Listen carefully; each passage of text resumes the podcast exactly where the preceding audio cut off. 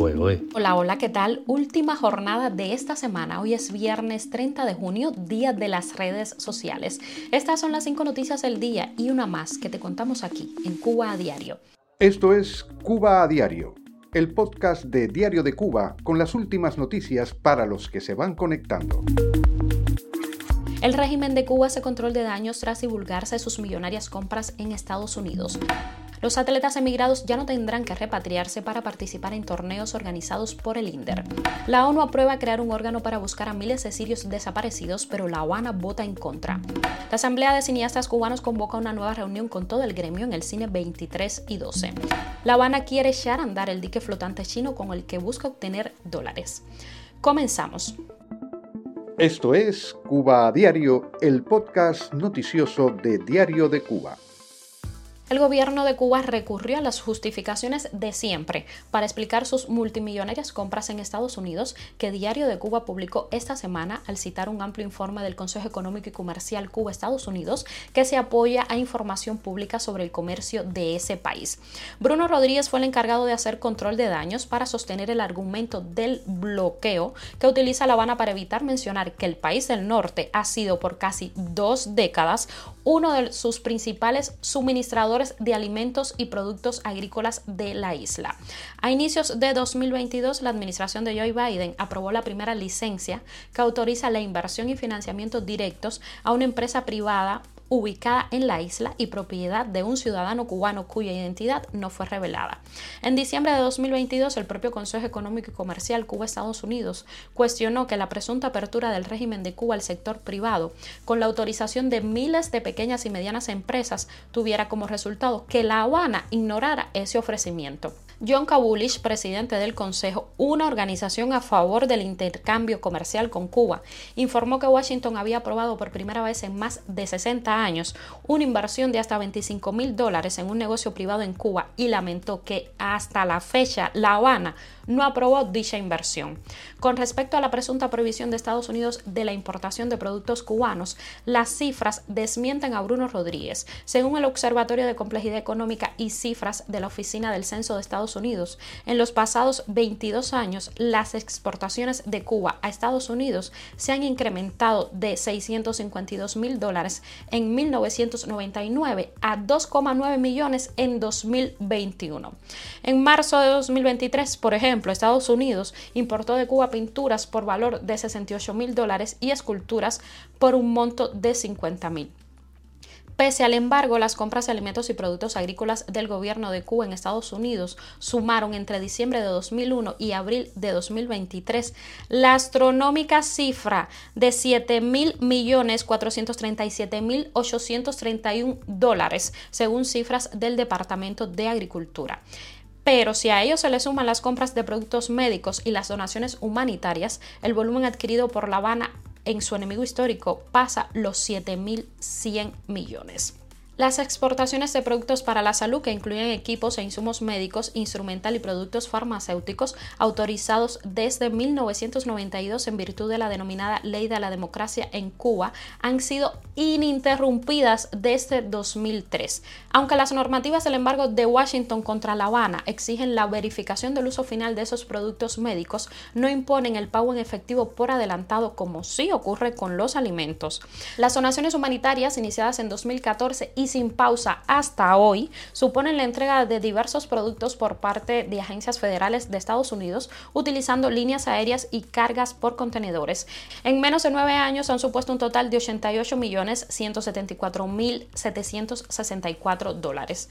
Al sumar esos tres renglones, la cifra obtenida oficialmente por el gobierno de Cuba del país del norte, al que acusa de someterlo a un feroz bloqueo, redondea los 7.125.679.433 dólares. Pese a la propaganda de La Habana, hoy Cuba ocupa el puesto 57 entre los mercados de exportación de alimentos y productos agrícolas de Estados Unidos. Cuba a diario. Nos vamos al deporte. El Estatal Instituto Nacional de Deportes, Educación Física y Recreación INDER de Cuba informó en su cuenta de Twitter que deja de exigir a los deportistas emigrados pasar por el proceso de repatriarse para intervenir en los eventos nacionales que organiza. Según la publicación, la eliminación del requisito de repatriarse se produce una vez concretados los pasos necesarios. El anuncio llega semanas después de que el pelotero Yasmani Tomás, quien había manifestado su interés en jugar con el equipo Industriales en la actual Serie Nacional de Béisbol, partiera de Cuba sin lograr su propósito. Lo llamativo es que incluso sin que Tomás se repatriara, la Federación Cubana de Béisbol expresó interés en que integrara la selección que interviene en los Juegos Centroamericanos y del Caribe. Finalmente, el tanque partió hacia Estados Unidos, por lo que dejó de ser elegible para el equipo. La repatriación tampoco se le exigió a los peloteros emigrados a los que las autoridades cubanas tuvieron que recurrir en aras de hacer un buen papel en el clásico. En septiembre de 2022, cuando el presidente de la Federación Cubana de Béisbol, Juan Reinaldo Pérez Pardo, dijo que para el clásico se convocaría peloteros contratados en el exterior por su cuenta, el requisito que estableció fue el de ser positivos con nuestro béisbol, nuestra bandera y la nación. En otras palabras, no había lugar para atletas que hubieran expresado críticas al régimen cubano. Continuamos. La Asamblea General de Naciones Unidas aprobó el jueves la creación de un órgano para esclarecer la suerte y el paradero de las decenas de miles de personas desaparecidas durante la guerra civil en Siria y que el régimen de Damasco rechaza por considerarlo una interferencia en sus asuntos internos.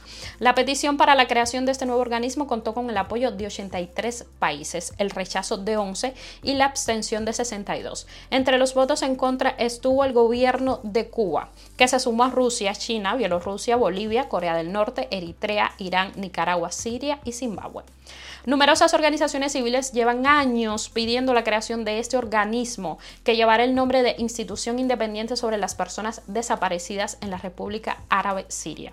La semana pasada, un centenar de organizaciones sirias e internacionales, entre ellas Amnistía Internacional, Human Rights Watch, la Asociación de Detenidos y Personas Desaparecidas de la prisión de Sednaya y la Coalición de Familias de Personas Secuestradas por el Estado Islámico, escribieron un comunicado conjunto a la ONU para que dieran luz verde a su creación.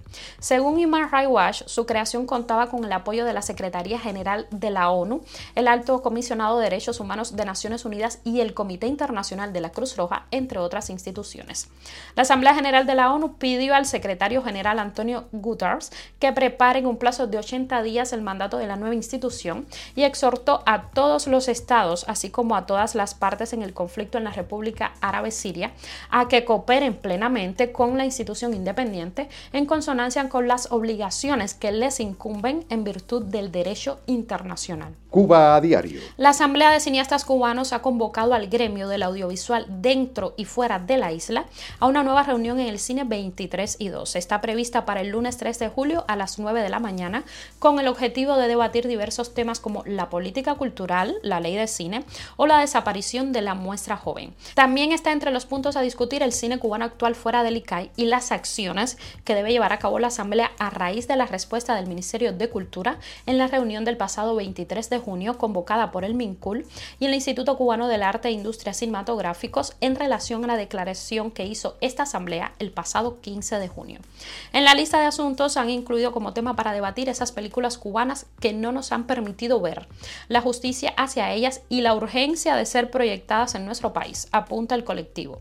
Otro de los temas que formará parte del orden del día es el patrimonio fílmico del cine independiente cubano, así como la necesidad de su conservación y recopilación. Los realizadores hablarán además sobre la creación de una asociación de cineastas cubanos fuera y dentro de la isla que se ocupe de velar y defender los intereses de todo nuestro cine y por ende de nuestra cultura.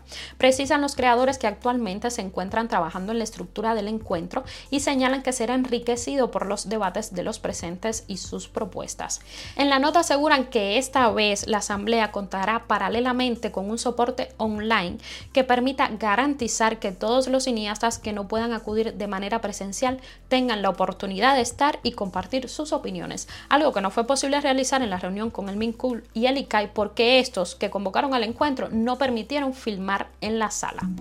Un dique flotante fabricado en China y que La Habana esperaba tener funcionando desde 2019 podría comenzar a operar pronto, según el diario oficial Gramma. De acuerdo con la información, tras la llegada de sus constructores a la isla, se iniciará el proceso de su certificación para su próxima puesta en explotación, tras lo que las autoridades esperan obtener ingresos en dólares. En 2019, el medio oficial de Pekín, New China TV, reportó tras el arribo a la isla de la estructura que el dique había sido fabricado por la empresa Huron Dadong Dakar y pagado gracias a un préstamo chino. Ningún reporte aclara cuánto costó la inversión ni en qué lapso de tiempo deberá pagarse el préstamo. Según Alejandro García Corrales, director general del estatal Grupo Empresarial de Transporte Marítimo, el Floating Dock 2 está listo para iniciar sus operaciones una vez que concluyan sus pruebas, algo que debe producirse antes que finalice 2023. La entidad indicó que la estructura flotante resulta de vital importancia para la sostenibilidad y desarrollo de la actividad marítima cubana y de toda la región del Caribe, debido al impacto positivo sobre las capacidades productivas en la industria de la construcción y reparación navales. Noticia extra, en las profundidades de la Amazonía peruana, en la frontera con Brasil, se yerga un pequeño pero feroz bastión de resistencia a la presión de sectores como los del petróleo y madera. La aldea Matsés del Puerto Alegre está una semana en canoa motorizada del primer pueblo donde se maneja dinero, pero a solo unas horas de algunas de las últimas tribus en aislamiento voluntario del planeta. A pesar de la resistencia histórica de comunidades como las de Puerto Alegre, las amenazas para estas y para sus vecinos, los pueblos aislados, se están multiplicando. Por ejemplo, con una propuesta para extraer recursos naturales en áreas protegidas, incluyendo las que cobijan a tribus aisladas, una campaña financiada por grupos de presión empresariales para negar la existencia documentada de estos grupos y medidas estatales para expandir la extracción de combustibles fósiles.